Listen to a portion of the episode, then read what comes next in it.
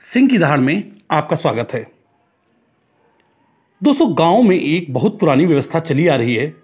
खेत गिरवी रखना, यूपी में इसे रहन रखना भी कहते हैं।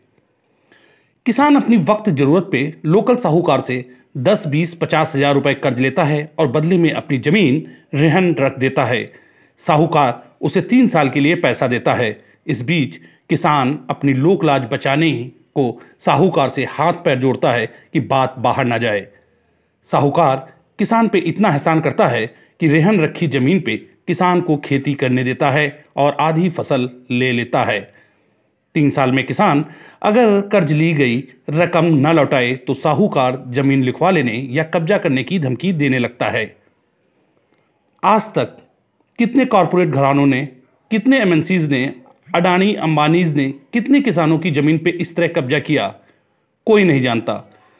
पर साहूकारों दबंगों, लोकल भूमाफियाओं द्वारा गरीब किसान की ज़मीन हथिया लेने की कहानियाँ तो हर गाँव में मिल जाएँगी। खासतौर पर बुंदेलखंड में तो सबसे बड़ी समस्या यही है जिसकी वजह से हर साल कितने ही किसानों ने आत्महत्या की। आज तक किसी किसान आंदोलन में ऐसे लोकल भूमाफियाओं के खिलाफ किसी ने आवाज़ उठाई क्या? कोई किसान यूनियन इन भूमाफियाओं के खिलाफ बोली क्या? पंजाब में तो आड़तियों का कुछ ऐसा कुचक्र है कि किसान को साल भर इसी तरह कर्ज में लाद के रखते हैं, जिससे फ़सल आने पर वो अपना कहीं ओपन मार्केट में अनाज ना बेचने पाए, सिर्फ़ उन्हीं को बेचे।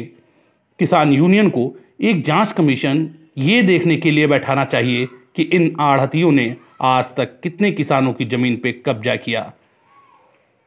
किसानों को असली खतरा अडानी अंबानी से नहीं, लोकल साहूकार और भूमाफियाओं से है। देहात में ये साहूकार 10 से 14 परसेंट मासिक दर पे ब्याज वसूलते हैं।